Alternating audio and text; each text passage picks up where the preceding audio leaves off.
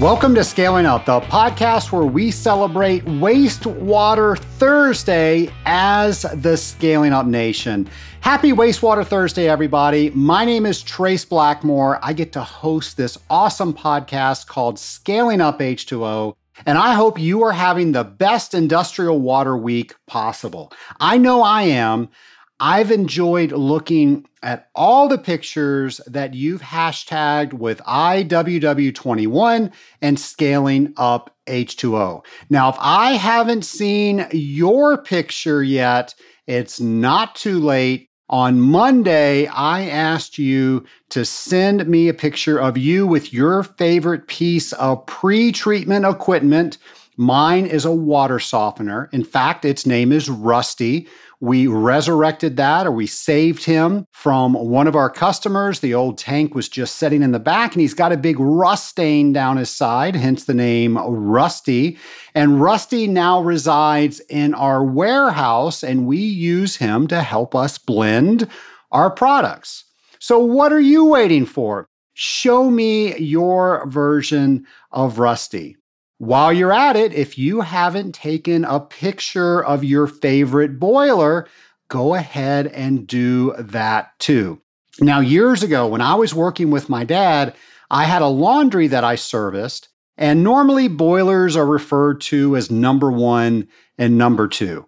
Well, these boilers were not referred to as number one or number two. One was Thelma and one was Louise. You might remember that was a movie and they had special plaques proudly hanging above each one of them in their own font, mind you, that proudly said Thelma and Louise. And folks, I said this on a way early episode when we were talking about service reports. I used to call them number one and number two. There was actually a sticker on them that said one and two, and nobody in that plant knew what I was talking about.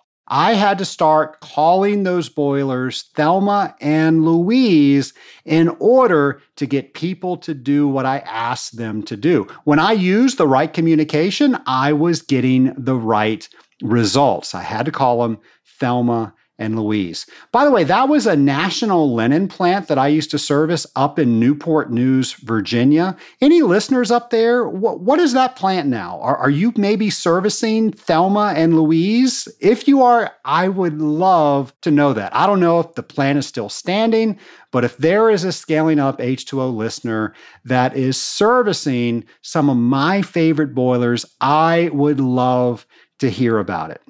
Now, yesterday I asked you to take a picture of you in front of your favorite cooling tower. And I have to say, for me, that was really hard to choose from. I just, I mentioned yesterday, I just gravitate towards cooling. And I don't know if I have a favorite cooling tower.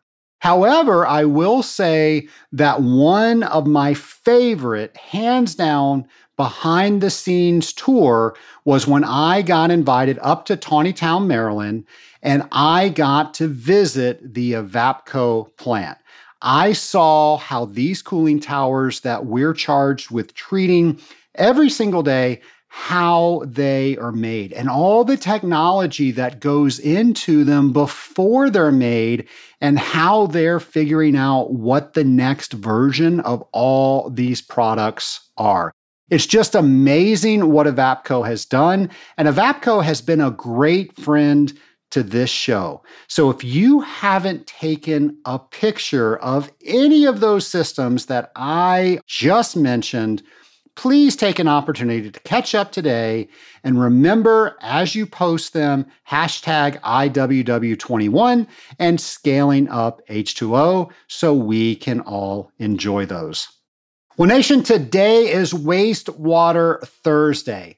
And I remember one of my first wastewater experiences that I had with my dad. And my dad took me to this place, and I think I can call it by name because I'm pretty sure they're not around anymore, but it was called Natalie's Knitting in Virginia. And I remember they made sweaters, and after they made the sweaters, it would go through a dyeing process, and the dye was the issue.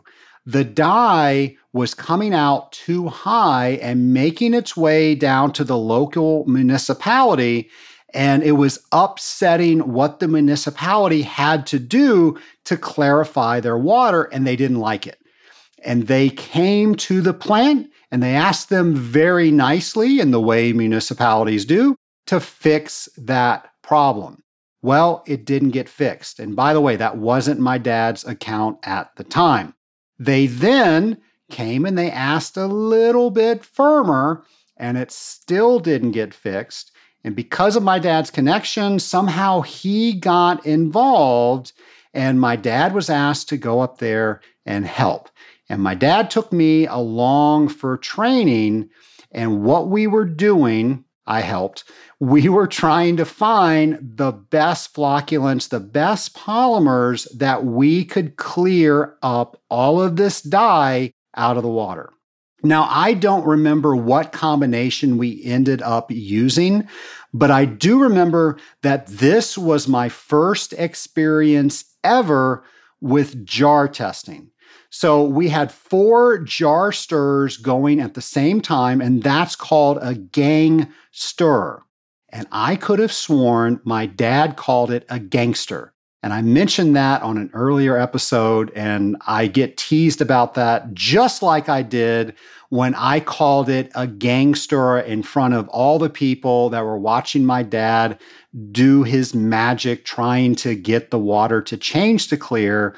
So, again, everybody has a good laugh on Trace Blackmore. That's fine. We're all having fun.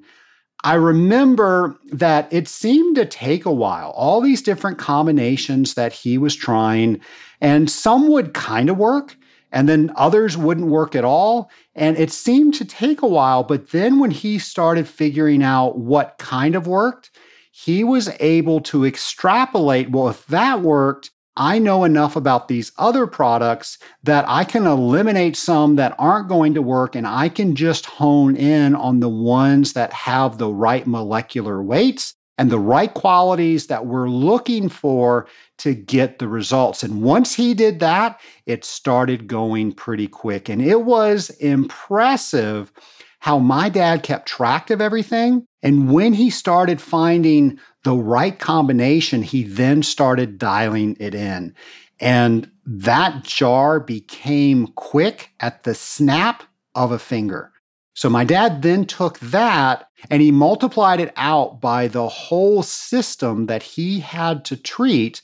And then we went out, and I remember we unloaded bags off of a pallet and had to carry them through the plant. We had other five gallon pails we had to carry through. And then we had to clean everything that they were using out, flush everything through, and hook all this new stuff up. My dad programmed what needed to go in. We actually had to wait several hours for a new batch to come in so we could just test what he worked out on a brand new unadulterated batch by the old formula that was there. And then he fed it and it worked just like it did in the gangster. I mean, the gang stir. That was so impressive to watch. It was so gratifying to see all that work come together. And the coolest thing was because we had to wait so long, it was now the shift where the plant manager was there and he saw the whole thing. So he didn't see all the hard work my dad put in. Now, some of his supervisors did, and they were reporting to him what my dad did. But what he got to see was the end result. And he was so impressed. He shook my dad's hand and he got a purchase order right then. Now, who am I kidding? My dad was not very good with paperwork, so he probably didn't get a purchase order. He probably just got a handshake, but he started doing their business. And I just remember thinking how cool that was. And that was my first encounter with wastewater.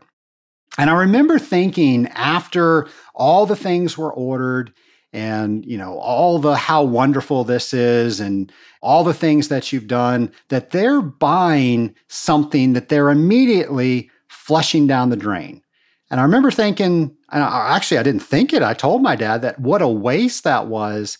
And my dad told me that I was thinking about it all wrong. He said that they're paying us so they can stay open. Without our help, that municipality would have eventually shut them down for non compliance. He told me that what we did that night is we saved everyone's job that worked there. Nation, if you do not see how awesome being an industrial water treater is through this story, this was where I knew an industrial water treater, if they did their jobs right, they were superheroes. Hundreds of people were employed at this plant. And because my dad knew what to do, they had a job to come to tomorrow. That was just amazing to me. And I think I always enjoyed water treatment, but that was the day that it locked me in that this was a really special career. Now that we've gone down Trace Blackmore's memory lane, let's do that again with some of our episodes. Here's an excerpt from episode 53. This episode originally aired October 4th, 2018. And this is where friend of show Kevin Cope gave us some tips about jar testing. And yes, if you listen to this episode, Kevin also makes fun of me calling it the gangster. In fact, when he does AWT training, he brings that up to everybody that sits in the class. There you go. If we're all having fun, I'm having fun too. It's not a gangster, it is a gang stirrer. Anyway, here's Kevin. So now that we know what a jar stirrer or a gang stirrer, or in my case, a gangster is, how do we make sure that we're using it properly? How do we make sure we're mimicking the system? But then as you were going in, how do we know we even need to use it? Or when's the best time to use it? One of the things I always do when we do our wastewater training class is one of the questions I always ask first in jar testing is, what are you trying to do? Are you trying to remove zinc? Are you trying to remove oil? Are you looking for better settling? Are you looking for an easier program? Are you trying to reduce costs? Those are some of the key, and many others, but those are some of the key questions that you really do need to establish before you run your jar test. Um, you know, one of the things I always say is we can add inorganic polymers till we're blue in the face, and we're not going to precipitate zinc with an inorganic polymer. So you really need to ask the customer what am I trying to remove? What are my problems? And those are really issues that are really key to setting up a correct jar test. And as James has asked, to mimic what's going on. So those are really keys. Well, you know, once you have that established, you know what you're trying to do. One of the things I like to do is, you know, walk the system or tour the system, see what it looks like.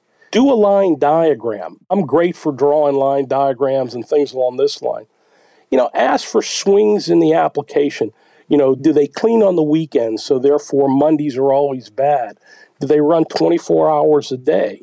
What are the contaminants? What are the degree of contaminants? Does it vary greatly or does it vary little? You know, look for where the products are being fed, where their current programs are being fed. How are they being fed? Are they being diluted?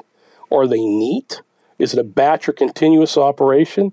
You know, and the key here, Trace, to me is when I'm walking the system, I always, always, always look for points that I can take samples and look at the water. And we'll get into that later, but that's really a key point for me is any system that I walk through, I always look for if they're adding a coagulant, is there somewhere after the coagulant's added that I can get a sample? And uh, th- that's really a key for me when I'm walking through a system. And then, you know, you look at what, what are the products that they're being used and understand the function. Our next episode takes us all the way back to October 8th, 2020, and that's episode 162. So once primary clarification is done, we move into secondary. And secondary clarification is really where you're going to take out some of the dissolved materials, specifically the BOD, COD things that can be biologically broken down. All right. In our industry, I don't know what the percentage would be, but I don't think we're going to see a lot of the secondary treatment. We may. A lot of a lot of the food plants, almost every food plant will have secondary treatment. And what happens there is you have bugs. And when I started in this industry, and the first time I heard somebody call them bugs, I just looked at them like, really? That's the word you use? And that is the word that is accepted when we talk in this industry. So what happens is you have these aeration ponds where bubbling air all the time. And there's bugs in there. And these bugs will eat the organics and break them down. Okay? And these bugs will break these organics down, cleaning the water. And then this water that has all these bugs in it will be taken and brought into a clarifier, just like we just talked about, where they'll settle out. The clean water will continue. We'll get into where the clean water goes in a minute. But the, the sludge, the bug sludge that settles to the bottom, that is one of two things can happen to that. They can either recycle that back to the beginning of the uh, secondary treatment, or they can waste it to get rid of some of the bugs. Now, here's why, and this this is another little way somebody explained this to me that stuck with me my entire career. If you think of the biological aerobic digester, is what is called an aerobic digester, there's air present as a community.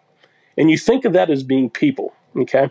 And you have these bugs, basically people, and you have young bugs, you have medium age bugs, and you have old bugs.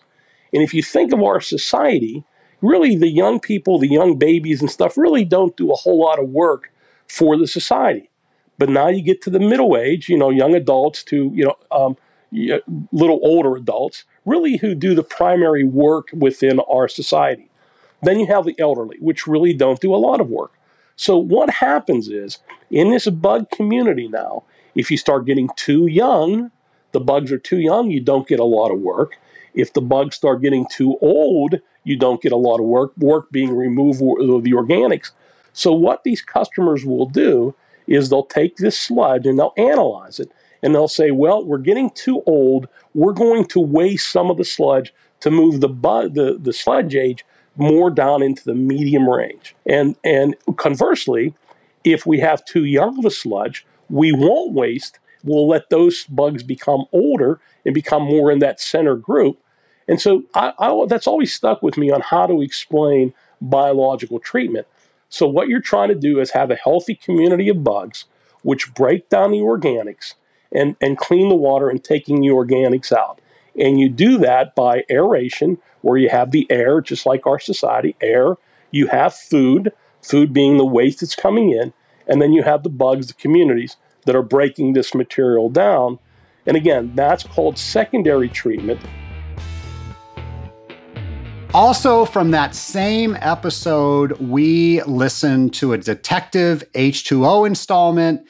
Nation, I know you love these as much as I do. James McDonald, he is the brain, the voice, the editor, all the things behind Detective H2O. James, please know that the Scaling Up Nation loves Detective H2O. We want more of them, and I'm pretty sure the Scaling Up Nation wants Trace Blackmore to play a role. Just saying. Nation, here's another installment of Detective H2O. Welcome to Detective H2O, the case of breaking free.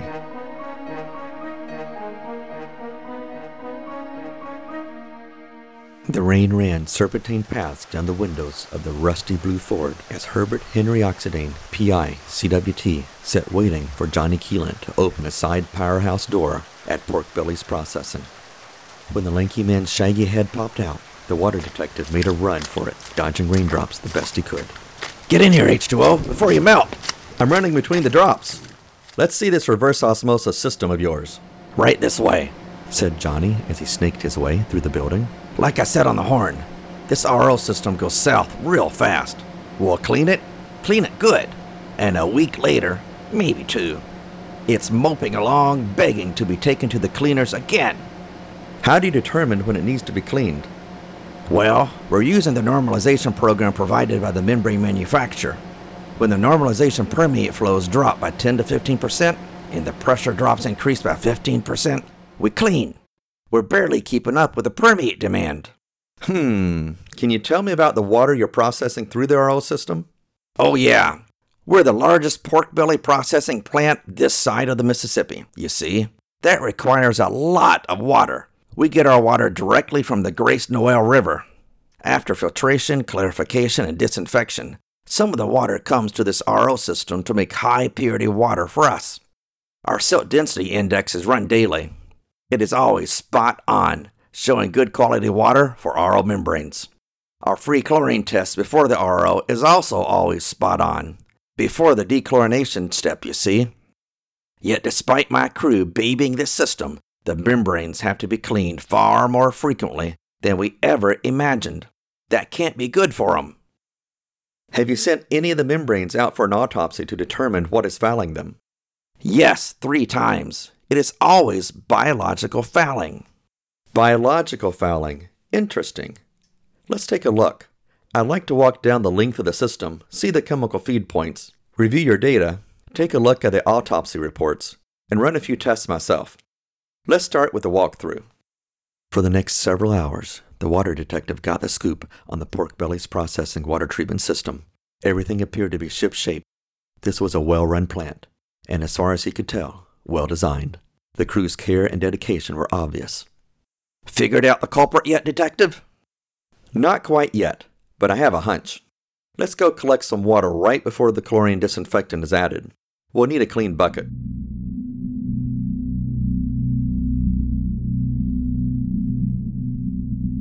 After collecting the water sample, Detective H2O lined up several beakers with 100 mLs of the water sample in each, prepared a diluted bleach solution, and carefully injected different amounts of the solution into each water sample. After thoroughly stirring, he started the timer. In the meantime, he also tested for ammonia. Earlier, the water detective had calculated the residence time of the chlorine disinfectant in the system from the point of injection to the point of dechlorination just before the RO system. It was 25 minutes. After this time elapsed, he tested each 100 ml water sample for free chlorine. Then he fired up his computer, barely more than an abacus, and graphed out the data. Lastly, he smiled, or at least he defined it as a smile. Johnny, noticing the change in the water detective's face, said, I don't know whether to be scared or encouraged by that, uh, smile you've got going on there. Are you on to the culprit? Definitely encouraged. I may have cracked this case wide open. Take a look at this. I added different levels of diluted bleach to each of the water samples you saw me pour out. The chlorine concentration added increased from left to right as I had them setting on the lab counter. I gave them time for the free chlorine to react with whatever was in the water, the same time it would have in the system out there. After this time, I measured the remaining free chlorine. Finally, I graphed it out here. See this curve? Yes, there's a bump in the middle. Is that normal? Well, yes and no, but it's what I suspected I would see in your case. When chlorine is introduced to a system, it reacts with several things. Our desire is for it to react with the microbes in the water first so the water is properly disinfected. That way your membranes won't foul. Unfortunately, there are other components in the water that can react with the chlorine even faster. The typical culprit is ammonia. Ammonia can get into surface waters from farm runoff and so forth, when ammonia reacts with chlorine, it forms chloramines such as monochloramine, a form of combined chlorine. Now, chloramines are a disinfectant, but some research shows that monochloramine may be 25 times less effective than free chlorine at killing microbes. To get the killing power of free chlorine, you must first react with all the ammonia. After the ammonia is gone and the chloramine reactions are at completion, the remaining chlorine disinfectant you add will form free chlorine. This is called breakpoint chlorination, and that's where the upward sloping line starts after the hump on the graph. Okay, I get what you're saying there, Detective H2O, but I still don't get what it has to do with us. We test our water for free chlorine every shift. Not monochloramine, but free chlorine. It is within the control range every time. That should be good enough, shouldn't it? What gives? Yes, you make an excellent point. Which brings me to the second part of my story. What you see isn't always what you get. Monochloramine can be a positive interference to the DPD free chlorine test you use. That means even though the sample turns pink and you think you have a true free chlorine residual in your water, it is actually monochloramine interfering with your test. You don't have the killing power you think you have in your water, which would certainly explain the biological fouling on your RO membranes. And you're sure this is happening to us? I tested the water prior to disinfection for ammonia and found it. Look at this level. To reach breakpoint chlorination, you need to feed a weight ratio of 8 to 1 or higher of chlorine to ammonia. Based upon your records and data, you're only feeding enough chlorine to get halfway up the hump. There's no true free chlorine at all to do the disinfection you want. Wow! What do we do? You have a few options. First, you can feed more chlorine to the system to reach breakpoint chlorination and beyond to your true free chlorine control range. Second, you could supplement the chlorine biocide with another biocide, which is RO membrane compatible. Third, you could look at replacing the chlorine biocide with another one that may be more effective considering your current water conditions. There are other options we may be able to consider as well. There are pluses and minuses that come with each option.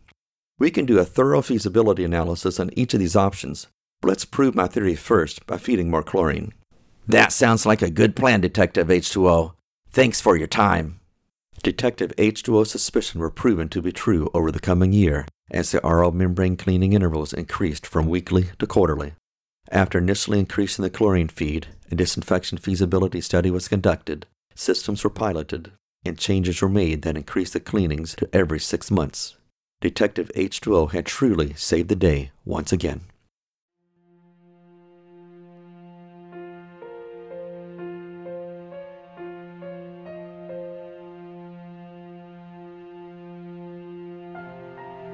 In the underbelly and penthouses of the metropolis of Waterville, where the boilers percolate and cooling towers fog, there is one man who works tirelessly to end corrosion, stop scale, fight low-life microbes, and conserve water.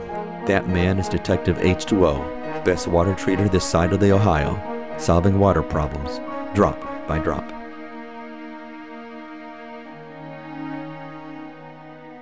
Scaling Up Nation, be sure to mark your calendars for October 14th at 5 p.m. Eastern Time. That's where the Scaling Up Nation is going to hold a roundtable discussion with Mike Standish of Radical Polymers, Jill Cavano of Scranton Associates, John Zabrita of Zybex, and Gary Garcia of Masters Company.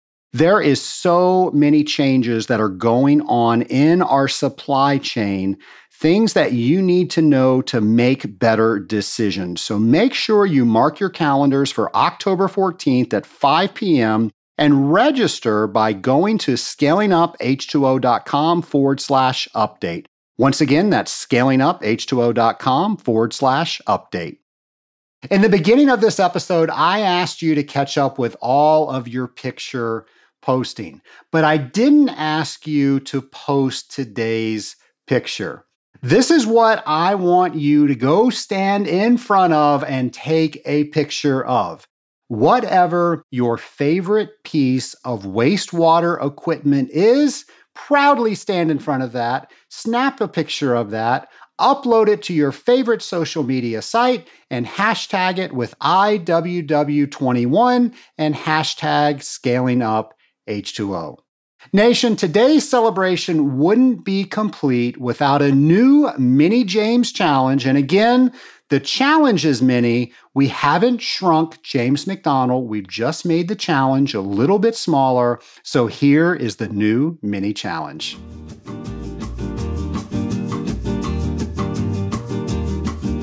Hello, Scaling Up Nation, and happy Industrial Water Week. Today's Wastewater Thursday James's mini challenge is Post a picture of pin floc separating. So much of what we do in industrial water treatment is inside pipes and vessels. Wastewater treatment is where we often get to see the magic right before our eyes. Seeing suspended solids separate out as pin floc can be where the mystery starts revealing itself.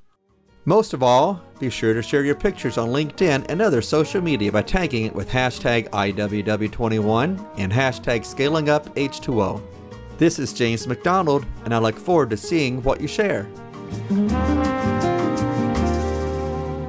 As you can tell, I love celebrating Industrial Water Week with you.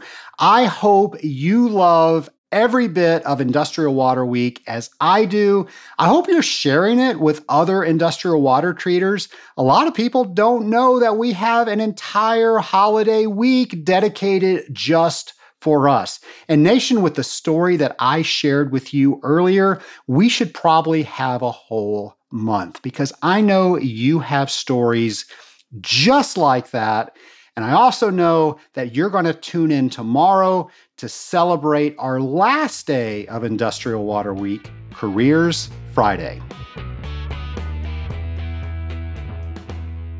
Nation, I've really enjoyed sharing with you some of the stories in my history that taught me how to be a better industrial water treater. Well, just imagine every single week joining a group where you can talk about technical issues, personal issues, any type of issue that you feel you need help with, and you can get the expertise of people that have already dealt with that issue. You can get the advice of people that care about you and they want you to take the next best step and when you complete it, they're going to celebrate that right along with you. If this sounds like something you want to be involved with, go to scalinguph2o.com forward slash mastermind to find out more.